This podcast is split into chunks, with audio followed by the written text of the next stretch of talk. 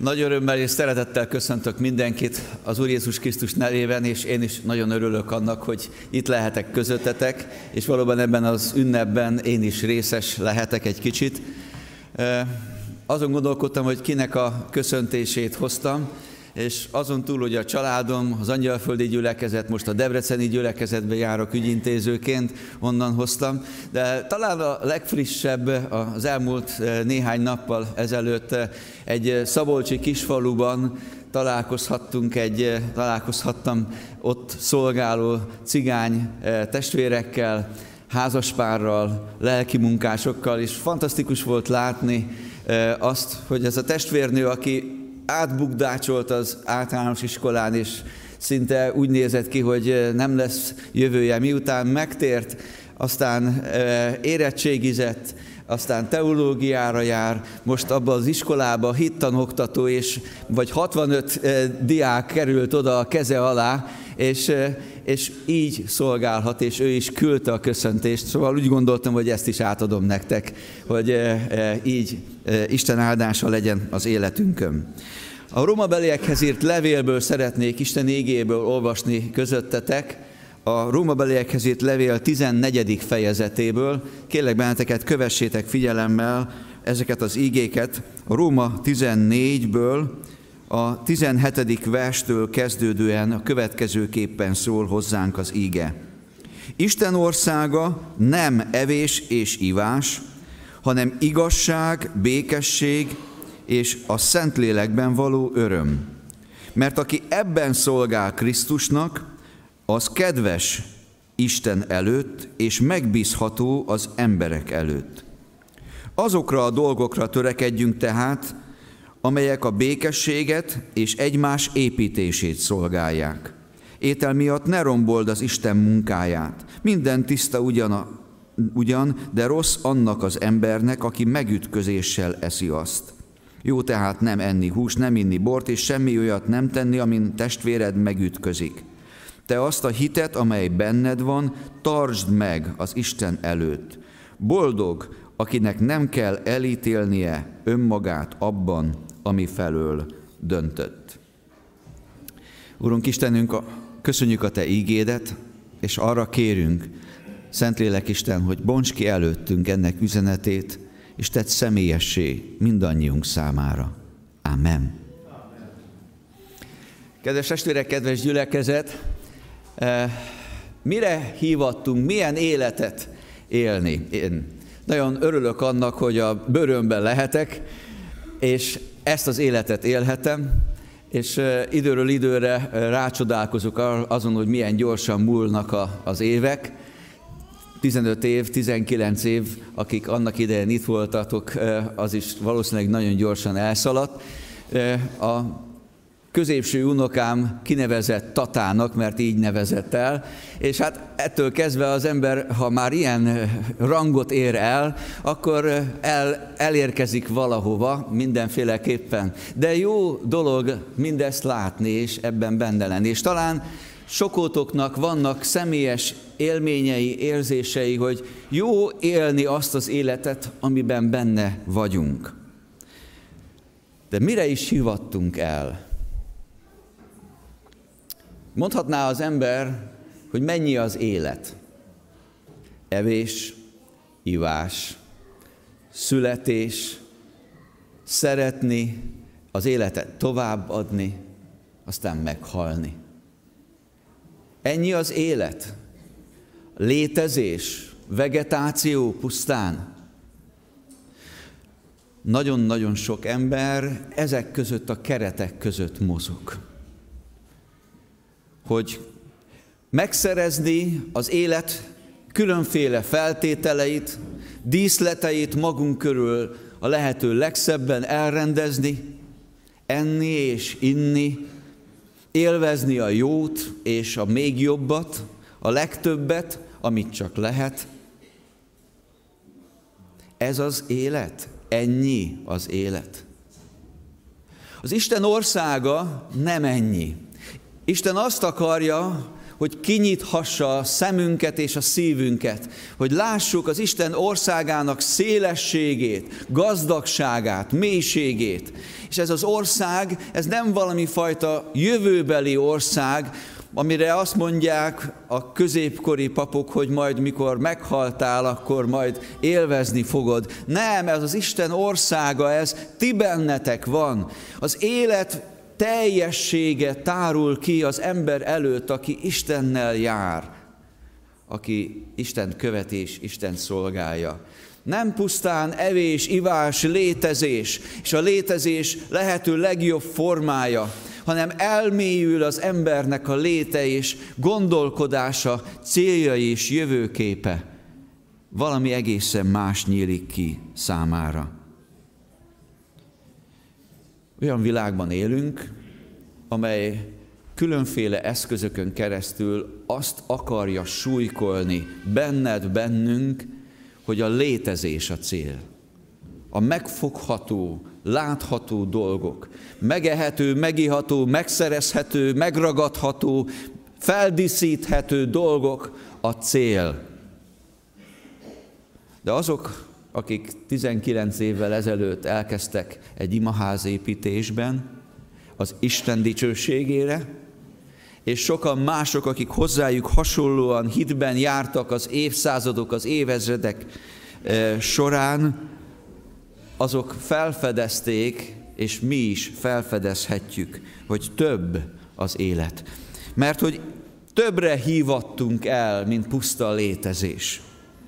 Isten országa nem evés és ivás, nem pusztán világban látható és megfogható dolgok, hanem az apostol azt mondja, hogy igazság, békesség és a Szentlélek által való öröm.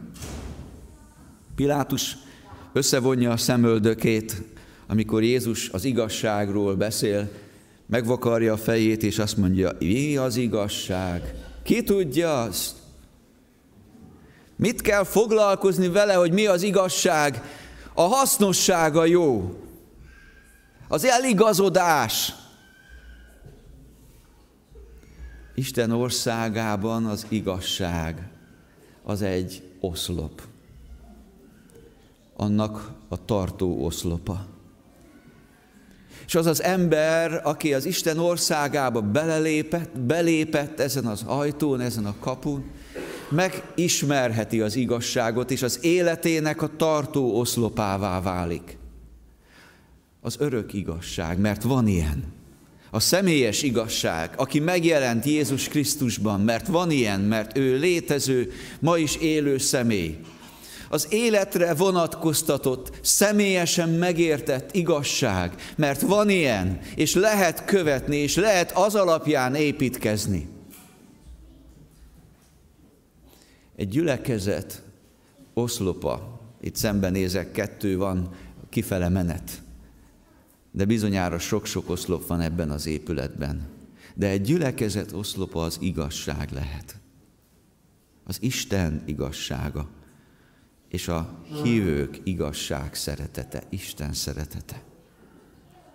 És a gyülekezet attól, az Isten népe attól tud és maradhat erős, ha szereti és gyakorolja az igazságot, és abban él.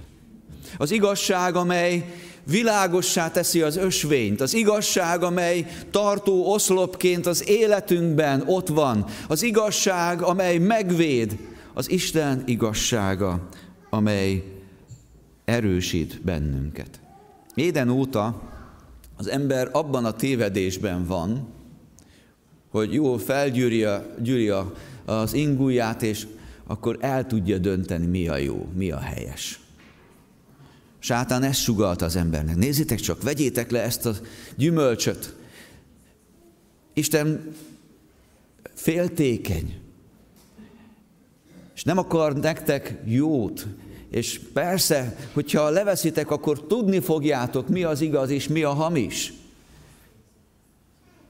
leszakította az ember, elindult ezen az úton, és azóta az ember ebben az úton, ebben, a, a, ebben az ö, ingoványban van.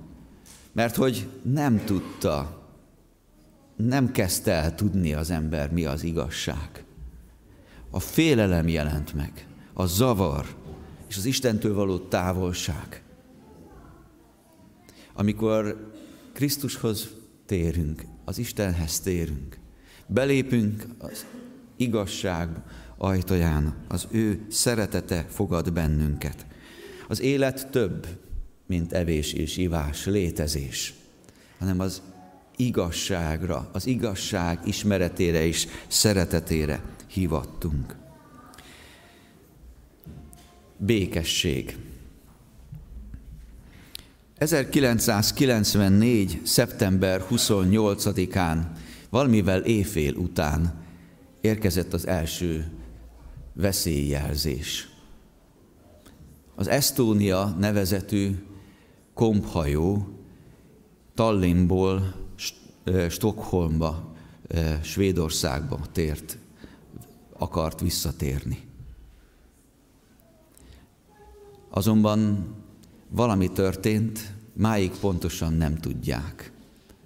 De ezen az éjszakán az Estónia komphajó elsüllyedt. Több mint 800 utas halt meg. Ez volt ezeknek az országoknak és ott a Balti-tengernek talán az egyik legnagyobb ilyen tragédiája.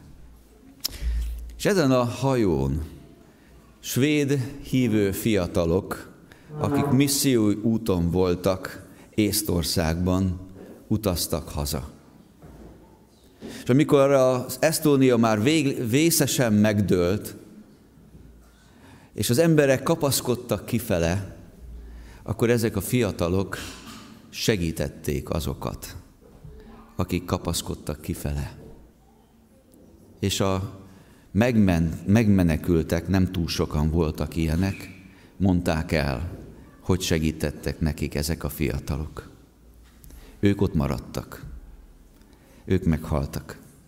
De sokaknak segítettek, hogy kimenekülhessenek.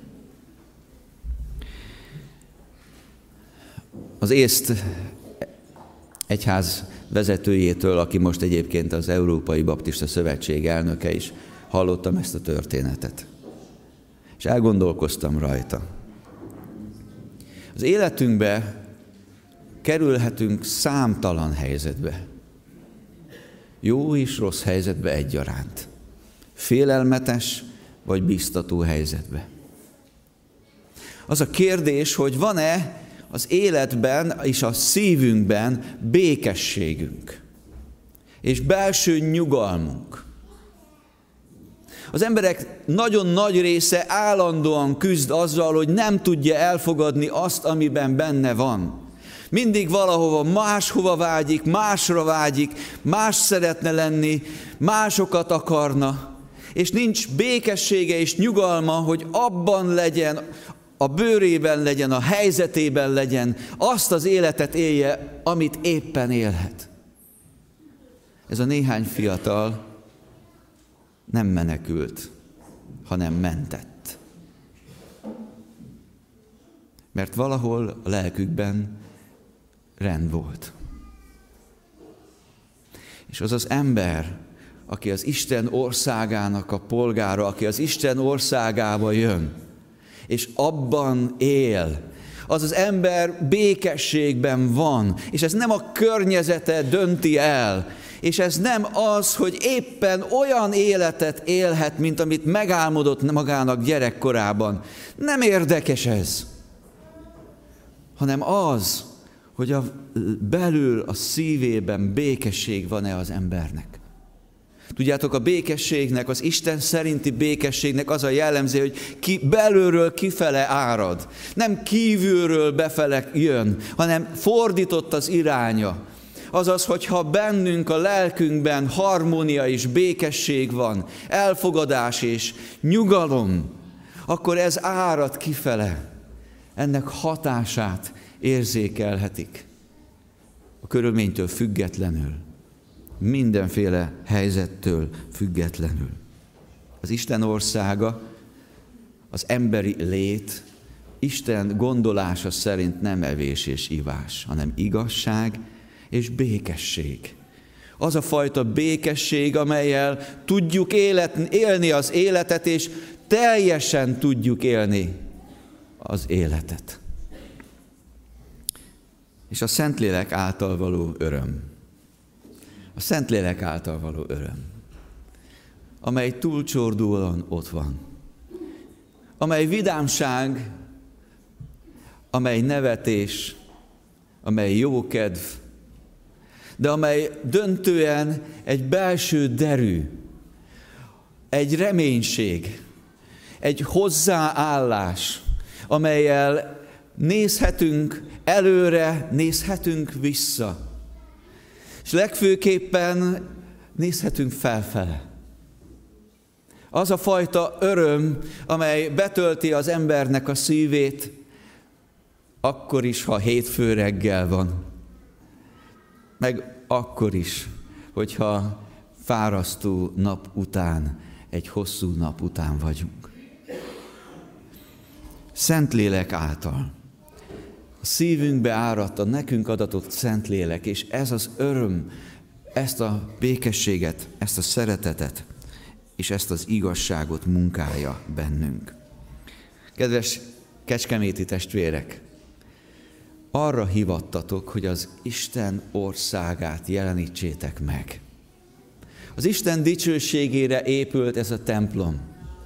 De nem pusztán kőre és fára és üvegre van szükség, nem ételre és italra, nem fizikai keretekre, hanem arra van szükség, hogy az igazság, a békesség és a Szentlélek által való öröm az Isten országát jelenítse meg, és ti bennetek, ti köztetek, és rajtatok keresztül áradhat az Isten országa. Akkor, hogyha ebben éltek, és az életetek tartó oszlopait mindez jelen, megjelenítheti. Pálapostól által leírt üzenetben, ha tovább tekintünk, láthatjuk, hogy nem csupán arra hivattunk, hogy az Isten országában éljünk, és igazság és békesség és öröm legyen, ami oszlopunk, hanem arra is hivattunk, hogy építsünk. Építsük egymást. Vannak olyan különös életszakaszok, helyzetek, amikor fizikai építésre is szükség van. Annak idején, 19 évvel ezelőtt ezt ismerték fel testvérek. És minden korokban szükség van egymás építésére. Imaházat, óvodát, mindenféle szolgálatot, gyülekezetet, közösséget építhettetek. Legyetek hálásak ezért akinek megadatott, hogy része lehetett ebben. Azokhoz csatlakoztatok, akik hősök, akik ezt tehették. Azokhoz az afrikai testvérekhez, akik bádokból építenek maguknak hatalmas imaházat, és egyszerű körülmények között ott vannak. És dicsérik az Istent, és az Isten dicsőségére építették azok között a nigériai testvérek között vagytok, akiknek az imaházát felgyújtották, mert minden évben néhány imaházat felgyújtanak Nigériában, és sokfelé másutt a világban.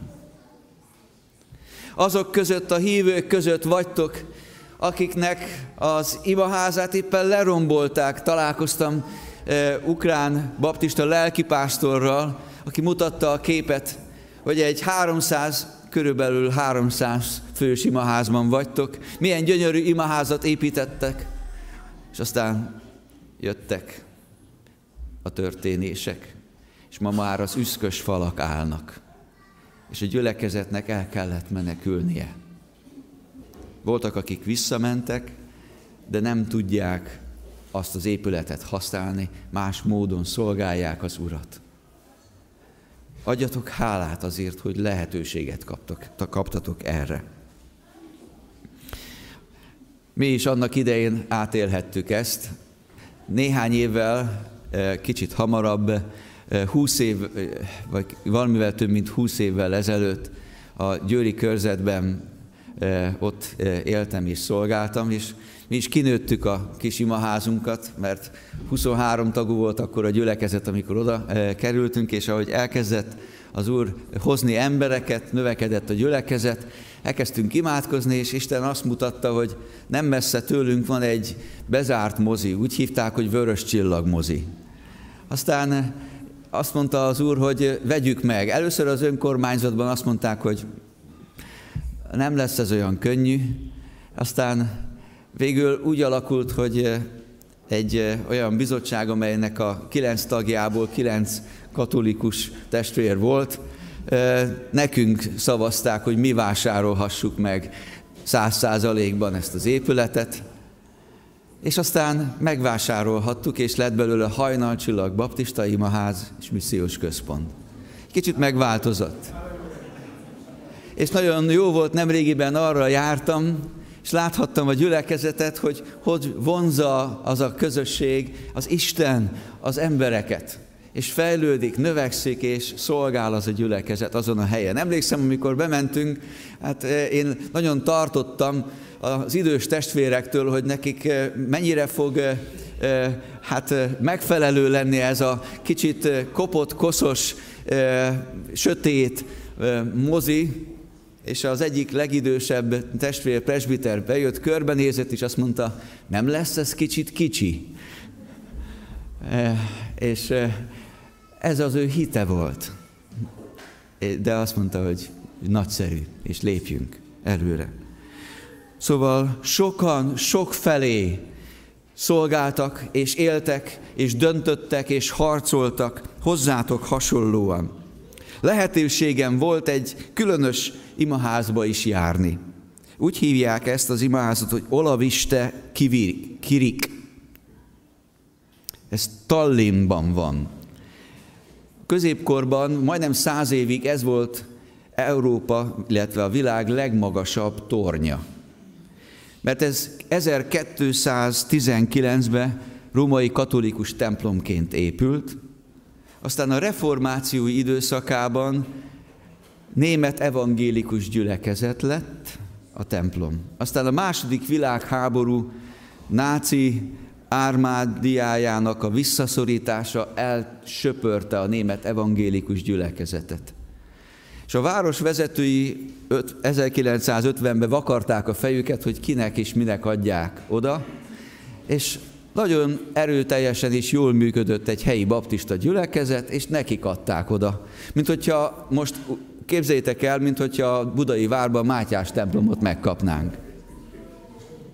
Körülbelül így néz ki. Az oltár előtt fölverték a követ, és egy bemerítő medencét építettek. És most baptista gyülekezetként működik ez a templom. Valakik építették, és Isten az ő dicsőségére most ilyen módon használja. Hálásak vagyunk az elődökért, akár 1200-ig visszamenőleg is, de hálás vagyunk, hálásak vagyunk ezért a jelenért. Mennyi minden, mennyi történés benne a világban, az események sodrában. És amikor ti most visszaemlékezhettek arra, ami 15-19 évvel ezelőtt indult, ez mind-mind az Isten dicsőségéről, az Isten nagyságáról, az Isten hatalmáról beszél. Mert arra hívattunk, hogy építsünk. Építsük az Isten országát, építsünk látható és emberi szemmel nem látható módon. Építsük egymást, építsük közösségeket, építsük az Isten országát az ő dicsőségére. Az apostol persze arról is beszél, hogy néha vannak apróságok, amelyek felnagyulnak és romboló hatással tudnak lenni étel, ital dolgában megkülönböztek akkor a testvérek. Szokások, gyakorlatok, emberi rendelkezések, hozott tradíciók miatt. És hány és hány közösségben, gyülekezetben láttam és látjuk azt, hogy ilyen apróságok felnagyulhatnak, és akadályt képezhetnek. Azt mondja az apostol, győzzétek ezt le, Győzzétek le azzal, hogy nagy lelkűek vagytok, szeretetteljesek vagytok, azzal, hogy önkorlátozást tudtok vállalni, azzal, hogy a másikat előtérbe helyezitek, azért, hogy építhessetek, építhessétek egymást, és építhessétek az Isten országát. És végül arra hívattunk, nem csupán, hogy igazi életet éljünk, amelyben igazság, békesség és az öröm van, nem csupán arra, hogy építsük egymást, hanem arra, hogy Isten boldogságában mi is részesei lehessünk ennek. Mert nem tudom, hogy tudjátok-e, hogy Isten boldog. Isten boldog. Néha-néha azon gondolkodom, hogy hogy tud Isten boldog lenni. Amikor ránk néz, bennünket, embereket ismer. Hogy tud Isten boldog lenni, amikor törölgeti az izzadt homlokát, hogy hát mit mindent kellett ezért az emberért, ezért a pap Jánosért megcsinálni? Hogy lehet boldog, amikor látja sok-sok nyomorunkat, gonoszságunkat, bűneinket? De a Timóteus első levelének első részének a 11. versében, könnyű megjegyezni, 1 Timóteus 1.11, arról olvashatunk, hogy Isten boldog. És ebből a boldogságból akar nekünk adni. És nagyon érdekes, olyan módon hozza elénk az apostol ezt ebben az igében, amely úgy gondolom, hogy nagyon fontos alaptanításokat tud adni nekünk. Boldog az az ember, akinek nem kell elítélnie önmagát abban, ami felől döntött. Na, ezt a mondatot kicsit jobban járjuk körül. Szóval boldog az az ember, akinek nem kell a döntéseit magyarázgatnia, meg aztán visszaszívnia. Jaj, nem így gondoltam, nem ezt akartam, nem, nem, bocsánat, mégis inkább amasz vagy amaszt. Hány és hány helyzetet látunk, amikor az embereknek az ösvénye nem egyenes, vagy a mi ösvényünk nem volt egyenes. Cikcakba haladtunk, visszafordultunk, varga betűket írtunk le, mert rá kellett jönnünk, jaj, de rossz döntést hoztam, nem ez kellett volna, nem így kellett volna. Azt mondja az Isten, hogy olyan életre hívlak téged, abban akarlak vezetni az igazság, a békesség és a Szentlélek által csorduló, áradó öröm által, amelyben egyértelműen tudsz döntéseket hozni, amelyben nem kell magyarázkodnod a döntéseidet, és nem kell visszaszívnod azokat. Nem kell megmásítanod is újra és újra, mint a GPS, újra tervezés, újra tervezés, meg megint újra tervezés. Nem olyan úton vezetlek, olyan útra akarlak hívni, amelyben előre haladás van, amelyben biztos a cél, amely felé tarthatunk. Boldog az az ember, akinek nem kell állandóan újra tervezni az életét. Egyszer valakinek a kezébe tettem, vele elindultam, őt követem.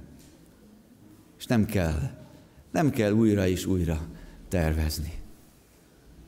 Boldog, akinek a szíve tiszta. A tiszta szívűségből tiszta életvitel következik. Annak következtében nem kell, hogy maga vádolja saját magát abban, ami felől döntött, ahogyan gondolkodik mert tiszta a szíve és a tiszta szívűségből tiszta élethelyzetek és helyes döntések, helyes útirány következik. Boldogok azoknak, akiknek egyenes a lelke. Mert az egyenes lélekből egyenes út következik. Boldogok, akik nek nem kell azon gondolkodnia, hogy kinek mit is mondtam. Hogy jaj, nehogy eltévesszem, hogy meg kinek, most így mondtam, kinek mit hazudtam. Hanem egyenes az ember lelke, és ebből az egyenes lélekből egyenes út következik. Boldog az az ember, aki úgy tud haladni előre az életében, hogy nem kell agyalnia fárasztó és nehéz dolgokon újra és újra, hanem tudja azt, hogy mi felé tart, milyen életben és milyen életúton jár. Kedves kecskeméti testvérek, kedves mindenki, aki akár hallgatja, vagy nézi ezt, az alkalmat. Arra hívott bennünket az Isten, hogy kiszakadjunk a vegetációból, és teljes életet éljünk. Igazság, békesség és a Szentlélek áradó öröme által. Arra hívattuk, hogy építsük egymást, építsünk maradandó értékeket, és arra hívattunk, hogy átéljük az Isten boldogságát, azt a boldogságot, amelyre mindannyiunknak szüksége van, mert így teremtett bennünket az Isten. És ha megérted, megéled ezt, akkor otthon vagy a világban. És jó, akár nagypapának, tatának lenni is. Vagy jó fiatalnak, vagy jó középkorúnak, vagy jó egyedülállónak, vagy jó családban lenni, vagy jó egészségben és betegen, vagy jó különböző helyzetben, jó még az Esztónián is, még a nehéz körülmények közepette is. Mert ő vele. Itt és örökké. Legyen így. Amen.